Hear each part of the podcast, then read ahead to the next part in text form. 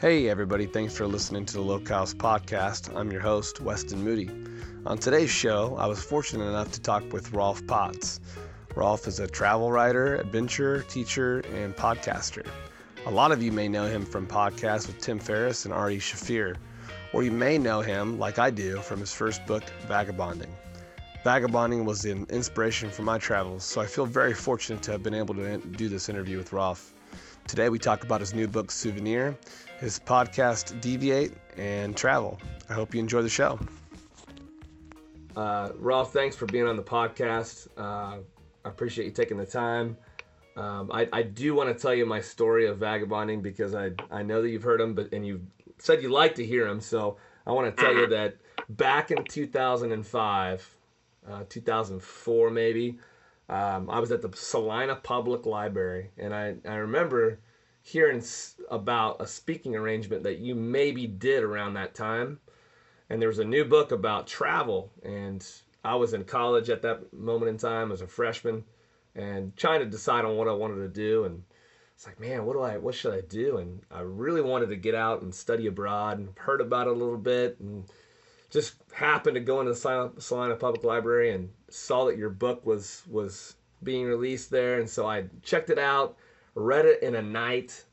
The next day, I go back to college and I booked a ticket to Ecuador, and I've been traveling ever since. So I want to thank you personally for for kind of inspiring me to to get out and and uh, get out of my comfort zone and and uh, start traveling. Awesome. Well, that's very decisive of going immediately to Ecuador. Were you at Wesleyan or K State, or where were you going to school? No, I was going to Fort Hays State. Okay, Fort Hays, sure. Yeah. You know, I think I think the, the copy of Vagabonding has long since been stolen from the Salina Public Library. Um, I don't think it's there anymore. Uh, I, I, I didn't steal it. right, I don't think right. I, I no, went, like for the last ten years, I've I've I've never. Uh, I looked for it once, and it's not there. Marco Polo didn't go there. is is in the library, but not vagabonding. So somebody so disappeared from the library yeah, it just it, it really inspired me. What, what, kind of inspired you to to uh, write Vagabonding? Well, I was I was in the middle. I was probably nearing year two of the journey, um, a journey through Asia and Eastern Europe and, and the Middle East, and I was writing a column for Salon.com called Vagabonding um, just every two weeks, I would I would uh, write a travel essay, tell a travel story, um, and I was actually asked to write Vagabonding. An editor at Random House, who just so happened to have had the same social studies teacher as me at Wichita North. I mean, strange. One of the strangest literary connections in the world. That Vagabonding was actually sparked by the fact that two Wichita North grads were one was in Asia and one was working at Random House. Um, I, had, I had on my when I was writing for Salon, and of course, sadly, Salon doesn't do any travel content anymore. Um, I got two common questions from readers, and this is before social media. This is even before comment sections on websites. So people would email me, and they would ask me, one, how did you become a travel writer? And so I started interviewing. I didn't really know the answer to that question. I only knew my own journey, and so I started interviewing travel writers every month, just a basic slate of questions. Uh, and I still do that. I, am in my 18th year of interviewing one travel writer a month, um, 12 months a year. The other question they asked me is how I was able to travel so long, um, you know, month after month after month on the road in Asia. And what I created was a, a manifesto, but I didn't want to call it a manifesto, so I called it a suggestifesto, and I put it on my rolfpotts.com website. I was an early adopter for author websites. Uh, I got mine in 1998, and so this is 2000, I put up the, the Suggestifesto. And I think I did something that people had not done before, where, where a lot of long term travel advice was very logistical. It was very, where do you find your tickets? How do you roll your socks?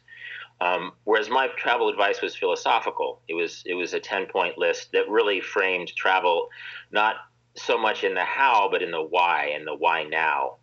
And my former classmate, who I never knew at Wichita North, weirdly enough, it's a fairly big school. Um, she was one year ahead of me. She emailed me in the summer of ninety or of two thousand one and said, "Do you think this can be a book?" And I said, "Sure, it can be a book." You know, Random House person. And it's interesting is that um, it's I think if she hadn't have nudged me, I may not have expanded that travel advice. Uh, and then I got a contract from Random House. I ended up spending eight months writing the book, and of course, when you do a deep dive, you end up in that writing process, you know, finding so much more to say. And so it was the timing was perfect for vagabonding because I was I was I had been traveling for two years. I was still very grateful and excited to be to be on the road. Um, and I've said before, I, I, know a lot more 15 years later. I'm a more I have more erudition and, and scholarship when it comes to travel, but it was perfectly timed as far as I could still I still very much identified with that sort of pre-travel Kansas version of myself who sort of didn't believe travel was possible. So there's some extent to which that vagabonding is sort of a letter to my 17 year old self. I mean, it's not literally that, but I could I could very much see my 17 year old self reading that and being relieved and, and, and excited by this advice that mixes you know practical information with uh, more philosophical information and sort of a call to action uh, to not put off travel until it's too late. And so yeah, it's 15 years later, and, and um, I've heard hundreds, if not thousands, of versions of the story that you've told me, you know, which is great because that means that that letter to my 17 year old self sort of had a universality and that um, other people have responded to it. So it's been great. That book has become a part of my life, and I'm promoting a new book this month. Uh, but the, but every interview goes back to vagabonding, and that's great. Um, I don't ever get tired of talking about it, and it's it's sort of great to have written a book that has moved and inspired people. So um, all these years later, I, I, still am excited to talk about it. Yeah, kind of. I don't know if this is how you planned it out. I'm sure it's not, but it's kind of like what you said with vagabonding being the beginning. Like some people just need that nudge. You know, I needed that nudge. You know, I take students abroad right now, and actually, we're leaving tomorrow morning at 6:30. I'm taking a group of students to Costa Rica, and we're nice. gonna, they're going to do a homestay, no Wi-Fi it's going to be uh, an experience for them. And and I've done this for 11 years, and uh, you know, kids always end up traveling more and more and more, and and so that's my goal. And and and with the podcast is to uh, kind of alert people about hey, there's a bigger world out there. Um, but you know, reading your books, you know, from vagabonding now to your new one, souvenir. I think you're diving deeper into what travel is now that you've actually taken those steps to get on the get on the plane and and and travel. Now it's what are you getting out of it, and and what are some things that can help you lead a better life. If I'm, am I am I right or am I wrong or am I somewhere oh, yeah. right? Yeah, I think it's all connected, and like I sort of suggested that writing uh, vagabonding was a journey in and of itself. Like I sort of discovered things to say that I didn't realize that I had to say. You know, um, taking a deep dive into souvenirs really forced me to think about souvenirs in a way I hadn't thought about before, and it became an existential book, almost like Vagabonding is an existential book. Vagabonding is much more applied. You know, it's about well, how do you want to spend your time in life? You're allotted so many years. Are you going to put off your dreams until you're 60? It's not a good idea. Whereas um, I realized in researching souvenir that uh, that we really do more than we think and more than we realize use these objects to organize our memories and to sort of make sense of where we've been and, and what we've experienced and how we've changed in life. And it's one of those things where I hadn't even thought about it. Obviously, I had pitched a book about it, but I hadn't thought at the level until I started writing about it. I didn't realize that uh, that souvenirs are something that actually are, are, sort of their own language. You know, we have we have the the memories we discuss with other people. We have the memories we keep inside of our heads, but souvenirs are these strange associative objects. One thing I point out in the book is that when Neil Armstrong the astronaut died, uh, the executors the executors of his estate found like a wrench and a waist tether and other just very small, simple objects from his moon landing. And for all of the millions of words that have been written about the Apollo, is it 11 moon landing? Yeah. Um, that these little objects had a story that was unique to him. Like he could he could pick up that wrench, and it had an emotional association that no, you know, volume of, of histories of this of the moon landing could evoke. And so I think we all have, uh, you know, equivalents of that moon wrench in our own lives. So yeah, it, it's interesting. You were going back to vagabonding. A lot of even interviews I've done recently, um, uh, and even the Ari Shaffir interview. Like Ari Shaffir found vagabonding when he was already traveling. Uh, a guy I talked to yesterday in an interview found vagabonding when he was already traveling. And so there's some people who read it before they ever leave, and then other people who are traveling sort of with an unarticulated yen for travel, and then they read the book and it's like, okay, this makes sense, and I have permission to keep doing it. Uh, I think that a lot of people go out on the road just because they feel they should. I know I did and then they read vagabonding and it and it reminds them why they did it and it also reminds them that they don't have to stop that they can just integrate travel in their lives in an ongoing way and it sounds like you've done the same that you're the you're the study abroad guy and that you're challenge are you at manhattan high or where Yeah, specifically Manhattan High. Okay, yeah. So you have uh, you've integrated that into your professional life, and I've met other other teachers who are that way, and I think most schools that have teachers like you are grateful for that. You know, you have a perspective that is informed by your travel, and you can pass it along. So, I, in fact, another interviewer asked me recently, you know, how can we how can we change the world? How can we make everybody understand this? And I think it's sort of a person to person thing. You know, ideas get passed along and a few kids go to Costa Rica, and some won't respond to travel, but others will, and then they'll they'll pass along you know this this meme of an idea, and then it just it, it deepens the lives of people who travel, but it, it also it's sort of it's good for a, for a country like America, which can be isolated sometimes, to have um, to for even your high school kids to bring back concrete uh, experiences from faraway places and make those places seem less abstract and less scary and and uh, more a part of the ongoing uh, experience of the world. Yeah, it really does. And Ed, well, reading your book, Souvenir, just you know, I'm curious before I before I forget about Namibia because I you know you wrote about that in the very beginning, and uh, gosh, I started looking up pictures of it. I'm like, man, I'd love to go there. Um, and I thought it was very unique, and I and I had a clear picture in my head of what it w- what it was like uh, through your writing um, of the African. Um, some of the Namib- Namibians selling the, the polished rocks on the side of the road. Um, Mhm. I- I'm curious of that experience, and was that your inspiration um, to write Souvenir, or what? What was your inspiration to to write it? It, it actually wasn't my inspiration. I was I was already into reporting the book. Um, in fact, I think I'd already taken the trip to the Las Vegas souvenir and gift show, where the vendors were like sort of the wholesale transactions of the souvenir industry happen. Uh, and so I was in southern Africa for the winter. I was I was in Mozambique and Swaziland and South Africa, and then I went over to Namibia, and I know actually interviewed. I was in Swakopmund, which is sort of a tourist beach town on the coast uh, in Namibia, and I talked to some souvenir vendors there. But then I was as I was driving up the Skeleton Coast, which is a very isolated part of the country, I noticed that these these tribes people were selling polished rocks, and it, it was just I guess before I wrote this book, I've been traveling the world for a long time. I had never spent half a day talking to souvenir vendors before, and it was really interesting. These were just really interesting people, and they were and they were. Um, I think sometimes we superimpose middle class values and assumptions on people in other parts of the world. These people spoke great English because they interact with tourists so much, but they were they didn't apologize for being tribes people who go back into the mountains and, and wear cowskins and, and herd animals in the winter. That that's just that's the life the life they love. Selling souvenirs gives them a little bit extra cash to send their kids to school.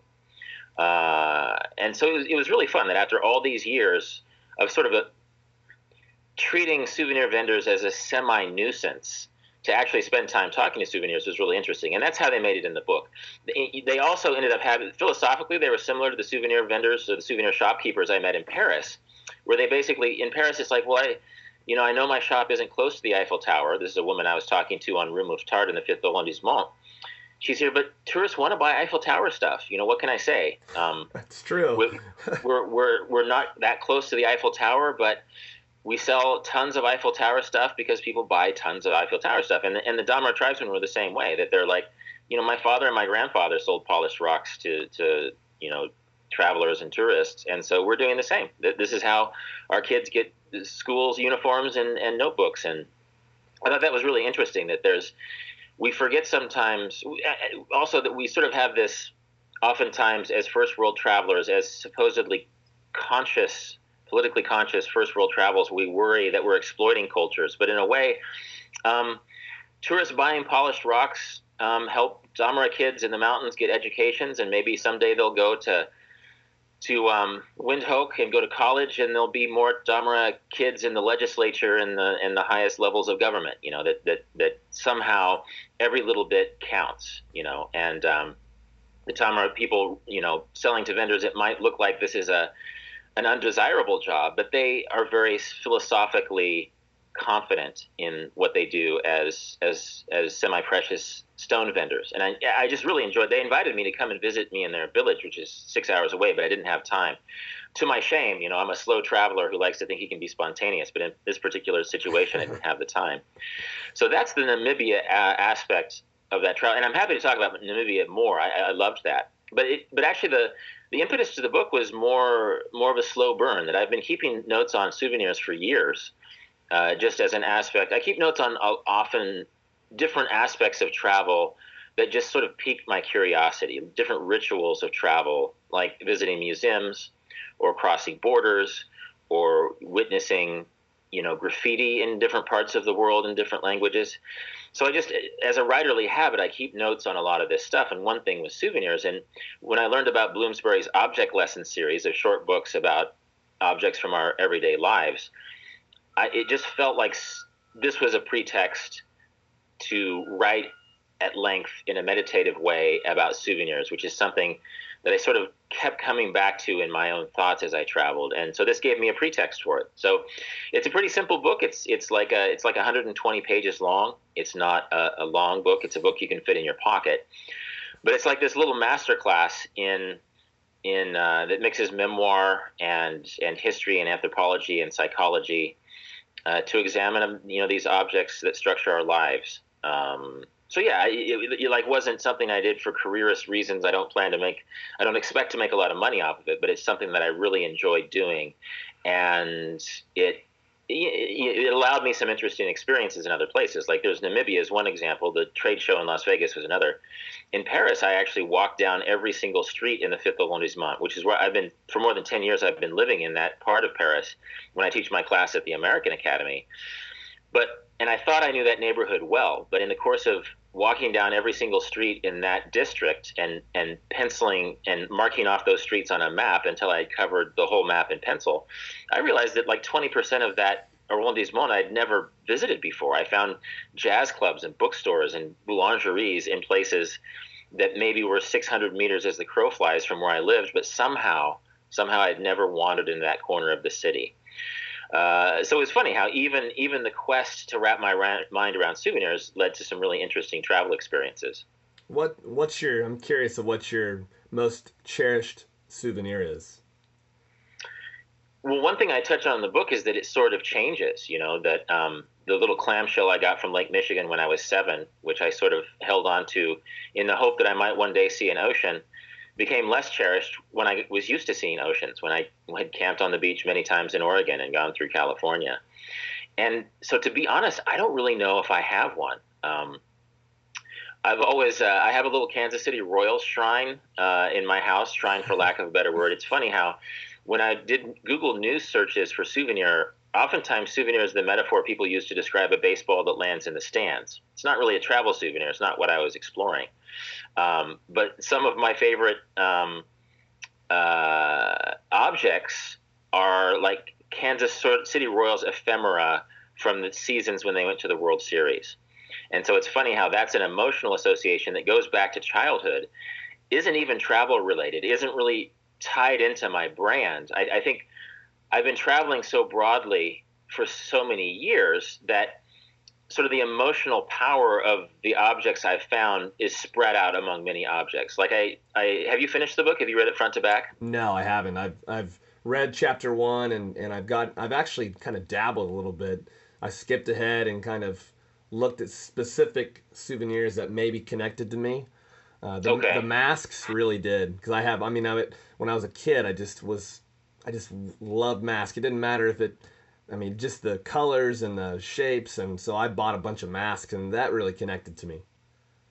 Yeah, well, actually, the, some of the academic researchers who studied souvenirs have noticed that people are drawn to masks so consistently that oftentimes cultures who don't have mask rituals will make masks just to sell to tourists, right? so, you know, you know Af- Africa is a huge continent, but almost everywhere you go in the souvenir market, there will be masks, and oftentimes the masks are either uh, the cultural product of a tribe that may be thousands of miles away, or a, a, you know local cultures will just make masks and they're artistically interesting, but have no cultural depth because tourists like to buy masks. And so that was an interesting thing I discovered in the process. The reason I ask you if you've read the book front to back is there. There's a riverboat propeller that I keep on my wall from this experience I had of driving a riverboat down the Mekong River in in Laos. Um, for three weeks in 1999, just sort of this this harebrained adventure on a on a fairly dangerous river in a locally bought Laotian fishing boat, and of the many travel souvenirs that I have, that's sort of a special one because just that trip was an extraordinary one. You know, there's a lot of souvenirs that I may have bought in the market or I may have purchased from interesting people or found along the way in places that resonated with me. But that that that harebrained adventure down this this great world river um, with probably not enough information. I don't know if I would do it again because it, you know, I could have died on this giant river. Uh, so that's one of my special ones. Now, you know, now that I think about it, I think looking at that riverboat propeller reminds me that I was once this person who you know, woke up with the sun on the shores of the Mekong, not knowing what was going to happen in the day ahead, and then sold that bo- boat um, to local people on the Cambodian border because I couldn't go any further. Uh, so it's interesting, you know. I actually, in the course of researching the book, I found I went through my possessions and I, I realized that I had more souvenirs than I was even aware of, that I'd kept things and sort of forgotten about them for a while. I mean, I go for months without thinking about that riverboat propeller, but when I look at it and I think about the associations it calls forth, I mean, do you, are there in your travels are there are there souvenirs that have stronger resonance than others? Yeah, I mean, the masks that I bought, I mean, I can. There's a story to every one of them. Uh, the mm. Buddha mask that I have was and most of them are experiences that I like that I think about that I've had with with other people. Um, one example, um, I have a bunch of bunch of things from Nicaragua, um, and that actually was another vagabonding um, inspired trip. Uh, one of my friends that had never traveled, he had never traveled uh, overseas before, and I was kind of telling him about my stories and. We, we were teachers together, and he's like, "Yeah, I'd love to, I'd love to travel and go somewhere." And I'm like, "Hey, you should." And uh, he kind of was like, eh, I don't know. I was like, well, let's let's make a deal. Let's just let's do it right now, and and let's uh, book our tickets tonight. And uh, so some of the other interviews that you've done about talking about traveling with other people. Um, and like the, the process of getting together and, and looking at maps and and those types of experiences really uh, were inspired by the vagabonding and then going back to the souvenir you know uh, with the masks you know every place i've been i've I've, you know, I've I've bought a mask, and one that I really really cherish, I think, is is the time that uh, I went to uh, Dia de los Muertos in Mexico, mm. and uh, I have a mask, and so it's in my classroom right now, and and every kid that sees it asks about it, and so that kind of gets me into my story about uh, my time seeing that that event and it always you know whenever i see it I, those pictures pop up in my head. So that's probably the one that i cherish the most just, just because of the experience that i had. Is it sort of a skull mask? Yeah yeah it's a skull yeah. mask. And and I, really the vendor that i bought it from uh, there's there's probably you know a couple hundred vendors that were selling the same exact mask but that specific mask is is one that i cherish yeah, no, and I can see why your students re- would respond to it. I mean, there's something faintly badass about skulls in general. Um, I remember being a teenager and hearing about uh, Dia de los Muertos, and, and of course this was pre-internet. I, there was very little. I didn't I didn't follow up. I couldn't just Google and find out what it was. Uh, but yeah, actually, there's I didn't write about it a lot in the book, but there's an extent to which that those items, like who knows, that item in the classroom could plant a seed in the mind of a student and eventually lead them overseas. I mean, travel stories, travel objects often are a language of themselves that speak to the world beyond, and that it, it used to be much a much stronger thing because we didn't have a chance to go online and see people's Instagram feed from the far side of the world. but I think, but I think there's still an extent to which that those objects, the souvenir objects mm-hmm. you bring back enter a conversation that that you have no idea where that's going to go. You know, one of your students at age 23 might say, "Well, I'm finally going to go," and then then they might meet someone who's riding a motorcycle from Alaska to Tierra del Fuego, and, and that'll give them an idea to do something else. So uh, it's really fun to see how um, these ideas spread. You know that there's there can be sort of a, a meme like uh, viral aspect to and, and, an unpredictable virality to um, what might lead people overseas. It's funny too that you, you were talking about you sort of bullied your friend into going to Nicaragua. You know what a great what a great uh, service. Um, I remember my very first vagabonding trip. I didn't want to do it alone, so I did most of it with a friend uh, from college. And sometimes that's what it takes. Sometimes a lot of people won't go alone. They'll realize once they start traveling how easy it is to do alone.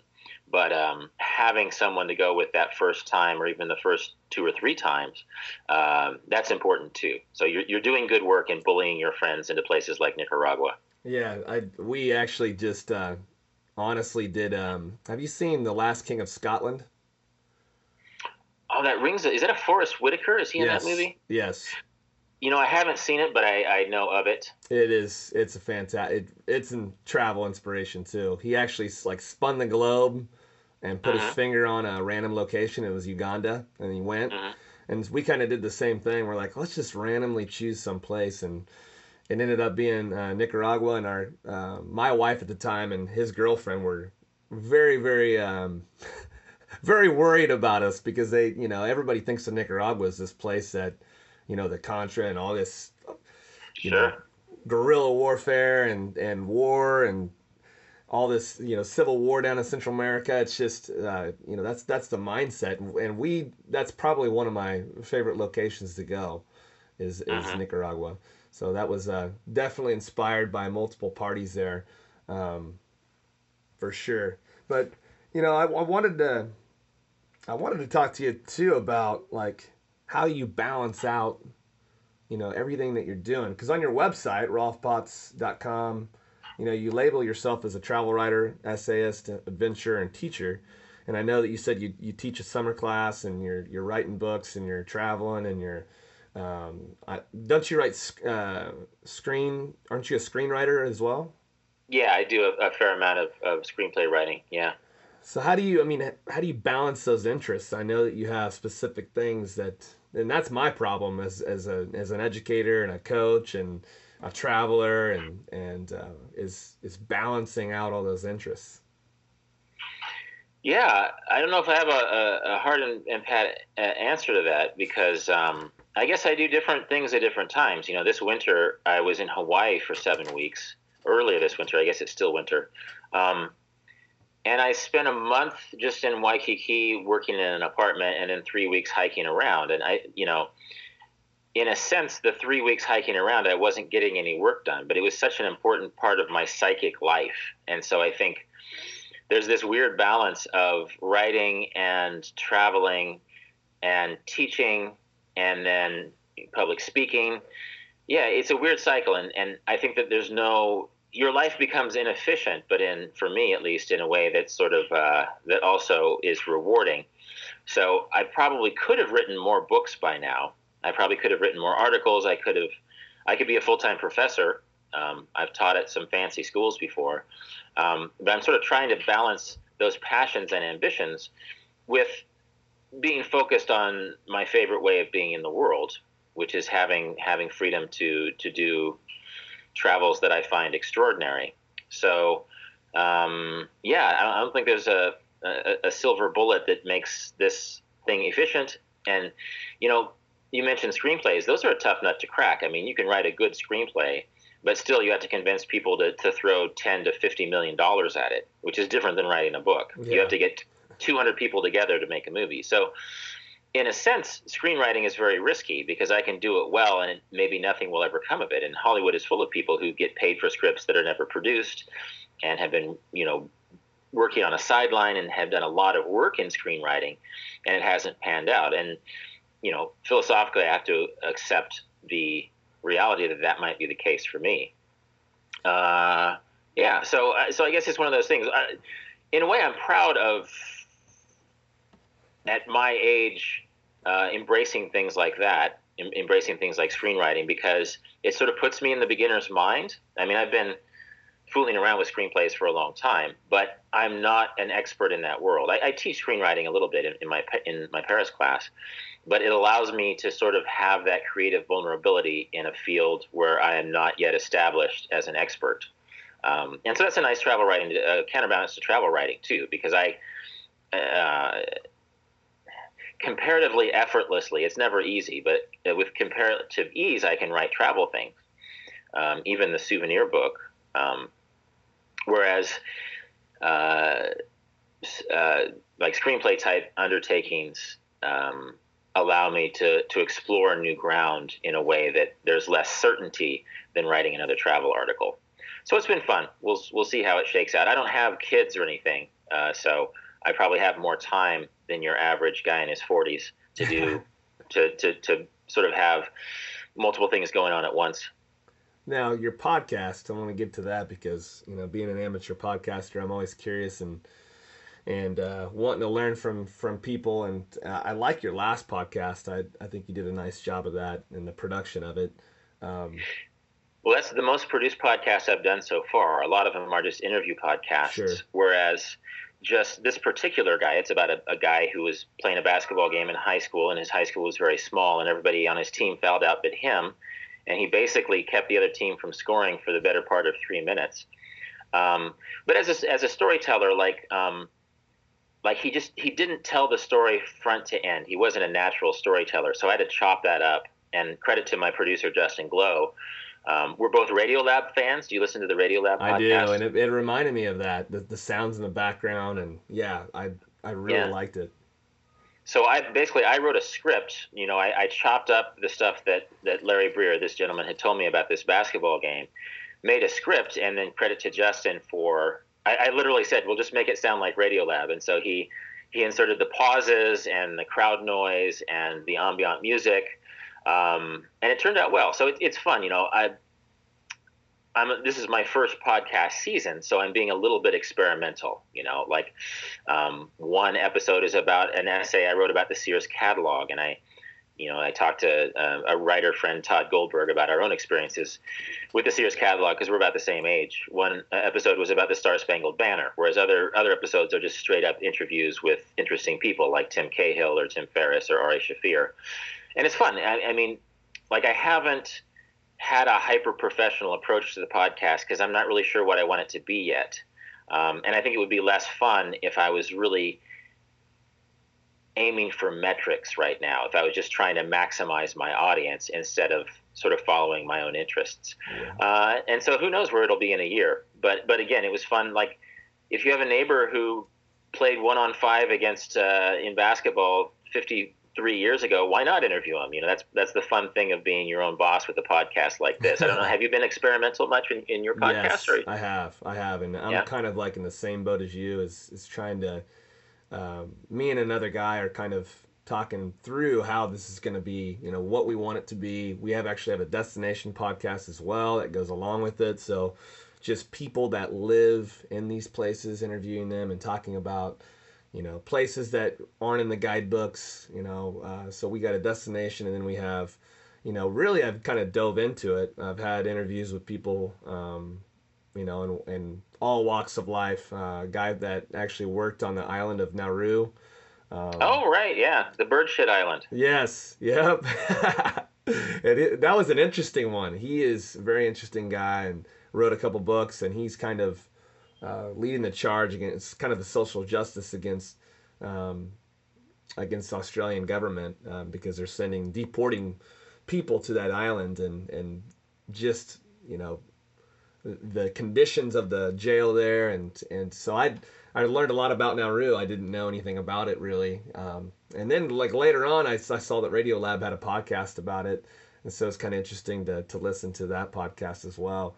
Um, but I, you know, I going back to the basketball po- podcast for you. I'm a basketball coach, so I was like, I loved it. I thought it was great, and I started thinking about it. If you would have rolled the ball, and it would have stopped, and wouldn't have went out of bounds, no one touches it. What what happens there? So I, in my brain, I was like, man, what what's the rule on that? And there is no rule on it. So I don't know how the referees would have handled that if they he rolls the ball and, and the ball stops and no one touches it. You know, the clock can't go. Right. So I, I don't know what would have happened there.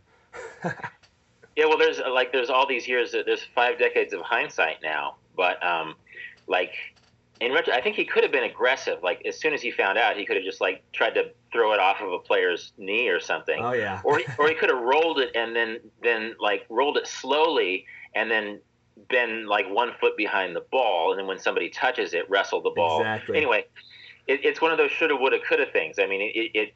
I think if he would have done something and scored, then it would be an even more famous story than it is. You know, now it's it's sort of this curiosity. But if if he had beat those five players, then it would have been an even more iconic story. Man, uh, I was hoping yeah. for it as I was listening to it. I was anxious to hear. I was like, "This is crazy." I, I loved it. It was great. Um, yeah, that's good. Um, also, I wanted to make sure that I asked you how how those podcasts are with Ari Shaffir. The the first one that he did for his show was was it was awesome. It was really great. I was on a run, and that's kind of how I've done most. I was actually hoping that your book was an audio book because that's kind of how I I listen to books because uh, I like to run a lot. So I was listening to your podcast on my run and just loving that podcast. So I was curious of how it was, um, be, you know, being around him because he's a funny guy. Yeah, no, it's uh, so. Are you talking about the his pod when I was on his podcast? Yes. Is that the one? Yeah. Yeah. That was fun, and actually, it's one of his most popular podcasts. For whatever reason, um, that has done very well for him, which is fun. Um, and then one fun thing about talking to Ari, um, who I'm going to hang at. Ari has become a friend. We'll, we'll, we'll probably um, he's going to perform at my book launch party uh, in a week and a half from now. Uh, but he had just come back from a trip, and so he was so excited in a way that you are, or in a way that is common when you've just had an amazing set of travels.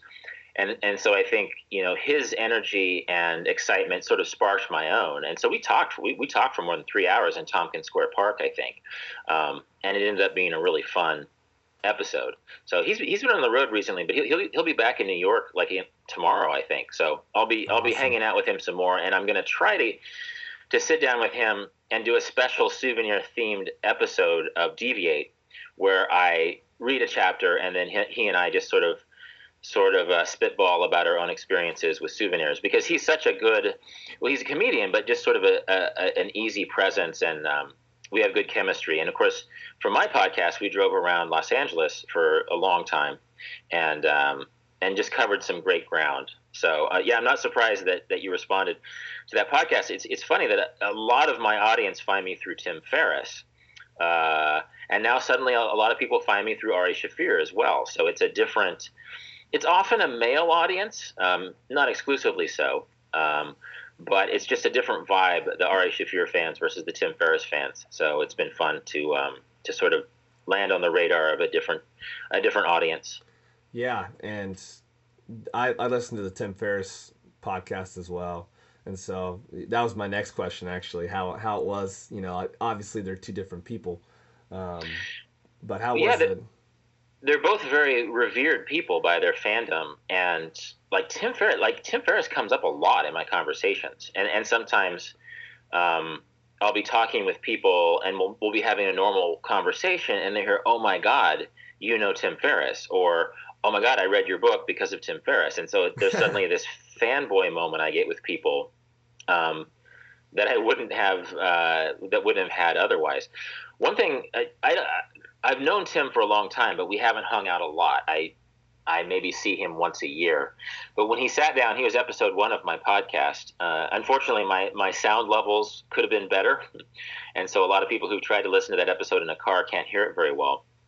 But uh, I interviewed him about podcasting. We talked for almost three hours about his experience in podcasting and his genius really is is an ability to sequentially frame things like i don't think he prepared if you listen to my interview with him it's like he's in a lecture hall. It's like he's laying out the case for a successful podcast.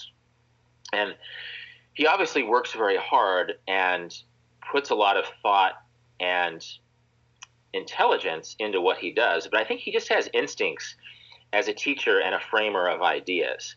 Yeah. Uh, because because if you go back and if you listen to episode one of the Deviate with Rolf Potts podcast, it is he aims to do a master class with his own podcast, but he actually made his episode of my podcast a master class about podcasting, um, just off the top of his head. So like 99 out of 100 people would have it would have been very associational and he would have been repeating himself and and um, it wouldn't have been as clear and organized but there's something there's something um, again i think it's his genius is this ability to frame ideas and ability to, dis- to distill complicated things in a very concrete way uh, so it's been fun knowing him over the years and and just sort of it's been fun seeing the different ways he can reinvent himself too um, because I know he was burned out after his third book, The Four Hour Chef, and then he parlayed it into into podcasting, which is more financially successful to him than his books, which were quite successful in and of themselves. He actually visited me in Paris a couple summers ago, where I teach a writing class, and he participated in some of the writing classes, but he he sort of got um, consumed by a book he was working on at the time. And then six months later, it was it was it was available for Christmas. It was Tools of Titans, and so oh, wow. um, just his ability to really um, to really focus and be productive is not just uh, lip service. You know that he he is a very uh, uh, efficient worker himself. He's able to uh, to really knuckle down. Like I wish I could write a book or at least assemble a book the length of Tools of Titan in that short of a window. Uh, but he did that. So yeah, he's he's meticulous and he kind of what he says he deconstructs. I mean, he's he's good at what he does. Um, and yeah, I did listen to your interview with him, and I listened to it one because I wanted to listen to your podcast, but two because I wanted to also improve my own. And I think that's the the thing with podcasting is that there's different avenues, and I found that what interests me with with your podcast and with his and and some others is that you know they they they're not like a structured TV interview where you have your questions laid out and it's very, you know, formal. Um, I, I'm just not, I, I don't like listening to that. And so I've kind of framed my own podcast that way. And so I want to thank you guys because you guys kind of inspired me too. And I'm learning and trying to improve my podcasting skills. Yeah, that's that's awesome. Um, I think it's it, it, attracts a different kind of audience too. Um, that some people want that very structured um, what you, you, know what you're getting in advance type podcast uh, and so it'll be interesting to see in a year who my audience is because i think uh, and i'm actually curious to know where your audience lies where what kind of feedback you're getting but like i got a, a, a nice chunk of tim ferriss fans because he was my first episode and he helped promote my episode. I got a, a, big chunk of Ari Shaffir fans, but then I think I've, I've, alienated both to a certain extent because I'm not I'm not super Tim like and I'm not super Ari like. You know, I'm, it's yeah. it's my own personality, and I think that was inevitable. You know, that some people they just don't want to if if if they're not getting a Tim Ferriss style masterclass, they feel like it's time wasted. They're not interested in the one on five basketball game, and that's fine. Uh, but that's how I'm going to find my audience, and I think, in a in a sense, I think I will learn a lot by finding out what people respond to. So, did you have any lessons learned um, this far into your podcasting? Yeah, I mean, experience. One is the getting the audio down. That's probably the biggest key is making sure because I I've got a bunch of different microphones and some of them I like, some of them I don't. Finding the the correct location, um, you know, that type of deal I've learned a ton about. Um, and I think as far as framing my own podcast, I've, I've I've learned that you know I have to be interested in it bef- before it actually takes off. Um, you know, I, I, I have a big whiteboard out on my in my garage, and I like to write ideas out there. And when we were when me and my friend were coming up with this idea, we had all sorts of crazy ideas, but really none of them. You know, we were kind of trying to frame the podcast so that we could get people to come and listen to it um, but I found that hey, we just need to be who we are, who we what are, what are we interested in, you know, and then kind of try to frame our podcast so that we can get more.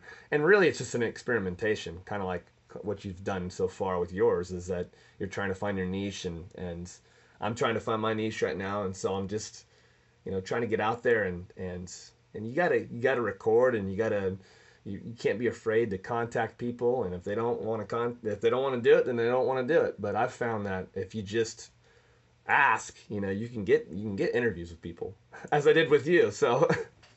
yeah, no, and I, I, think maybe there was we had several months of back and forth. Yeah. Um, uh, so yeah, it happens. No, I'm in the same boat, and actually Tim Ferriss is in the same boat too. You know, there's some people that Tim really has to hustle for a long time before certain guests will appear on the show. So uh, yeah, that's part of it. It's actually a lot of work. You know, there's a lot for every episode that comes out. There's a lot that goes into it.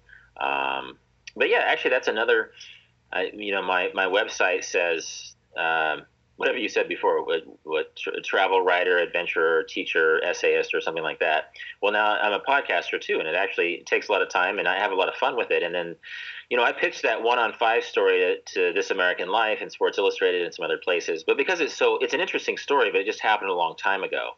Um, that it didn't have any other venue, so I just created my own venue. So I have this outlet for things that I find interesting. And obviously, like you find it, this story interesting too. You know that maybe the person who really gets into the the Ari Shaffir or the Rolf Kent episode isn't necessarily going to be into basketball that much, but for some people they will be into it, and so it's interesting. It's it, in a way, I think it's good to experiment with one's own creativity, to not get too comfortable in one's own pursuits, and um, and so there's sort of it's exciting that I'm not sure what fruits are going to be born by the podcast yet. I'm just doing things that interest me. I'm making mistakes with audio.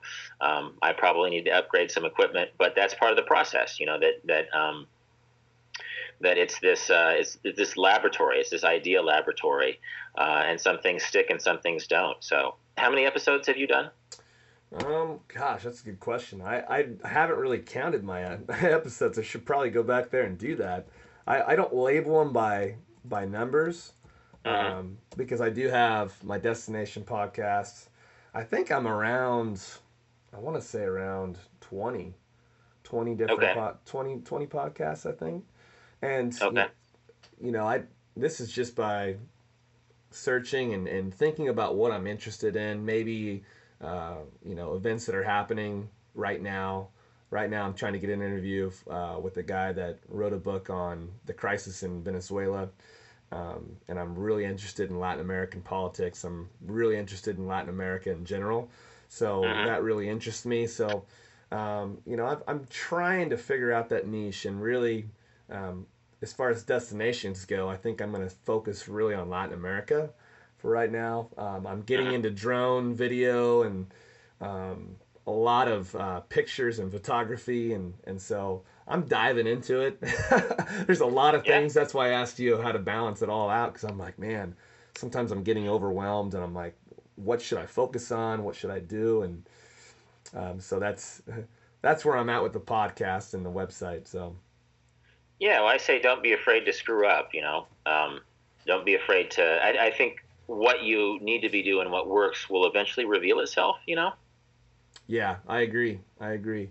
And and my last question, and I know that you've heard, I've actually, you know, heard your answer on this, but I know that maybe some of my listeners uh, would want to know. I know the answer to it, but uh, your favorite place to travel to. Yeah, well, that's the most that's the most common question that you get. you know, it's like a- asking a novelist where he or she gets her ideas. You know, or or um, exactly. Yeah, and, it, and it's such it's such a hard question to answer. Um, you know, because it's like saying what's your favorite child to someone who has it. Uh, and so, I mean, there's an extent to which maybe my my favorite place I haven't visited yet. Uh, but there's places that I gravitate back to, obviously, and we talked a little bit about this before the interview had formally started. Like I'm a, I'm very fond of Kansas. I like having a home in Kansas. I like sitting on my deck and looking at the Flint Hills in the distance. Um, I'm very fond of Paris. I've been going back there for this will be my 14th year in a row. Um, I love New York. I'm talking to you from New York right now.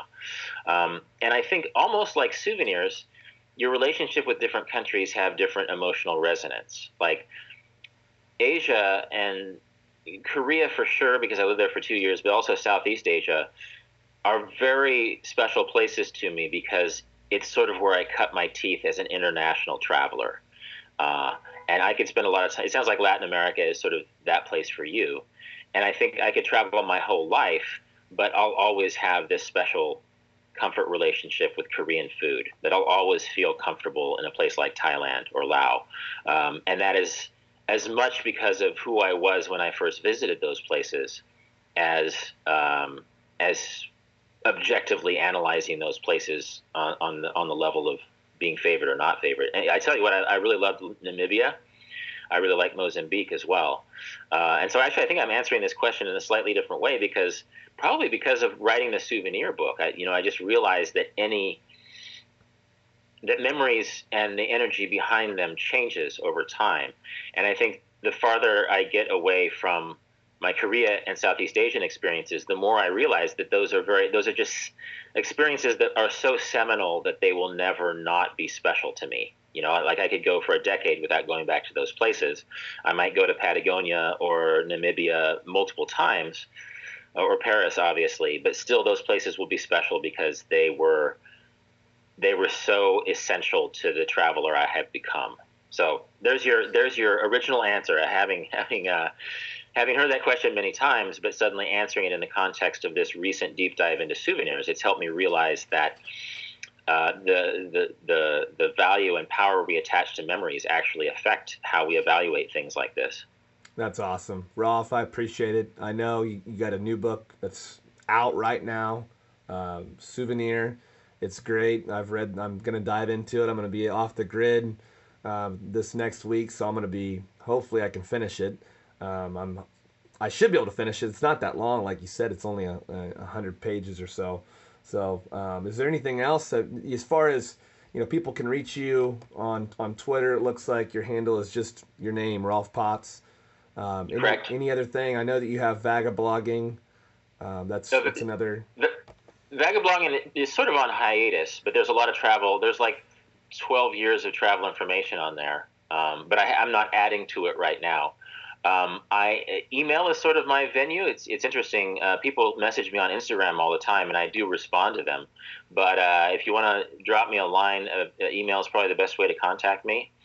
Uh, and then yeah, rolfpotts.com has just it has a ton of information after all these years. Uh, if you want to know more about me, if you want links to all my books, if you want to know how to contact me, then um, that's a great place to start.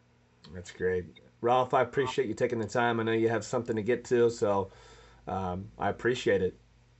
All right. Well, happy travels, and it should be fun to see how the high school kids do off the grid for a week. Yeah, and and I might I might send you an email too about um, you know some of the stuff that you know pictures and and I'm actually starting to get kids to start writing more about their their travel experiences. So I'm starting to post some of those, and you know I'm I'm actually thinking about uh, gifting every one of my travelers with uh, vagabonding just because I think it'd be a good inspiration for them to to get out and travel. Yeah, that's a good age too. You know, to, to, to sort of at least get those ideas, even if they don't act on them for a while, to just let them know that those ideas are out there. So, Hey, thanks for taking the time. I appreciate it. you bet. Uh, good luck with everything. Yep, thank you. Thanks, everybody, for tuning in to the Locales podcast. I hope you enjoyed the episode as much as I did. If you go to thelocales.com, I will be posting in the show notes Rolf's website, links to interviews, and other information about how to reach Rolf. If you haven't read Vagabonding, I strongly recommend it. And if you have, Souvenir is a great way to keep your travel juices flowing. For you podcast fans, go to rolfpotts.com and start listening to Rolf's podcast, Deviate. I'm going off the radar for a week to Costa Rica, so I'm hoping to reveal some new material soon. So stay tuned by going to thelocales.com. Thanks again.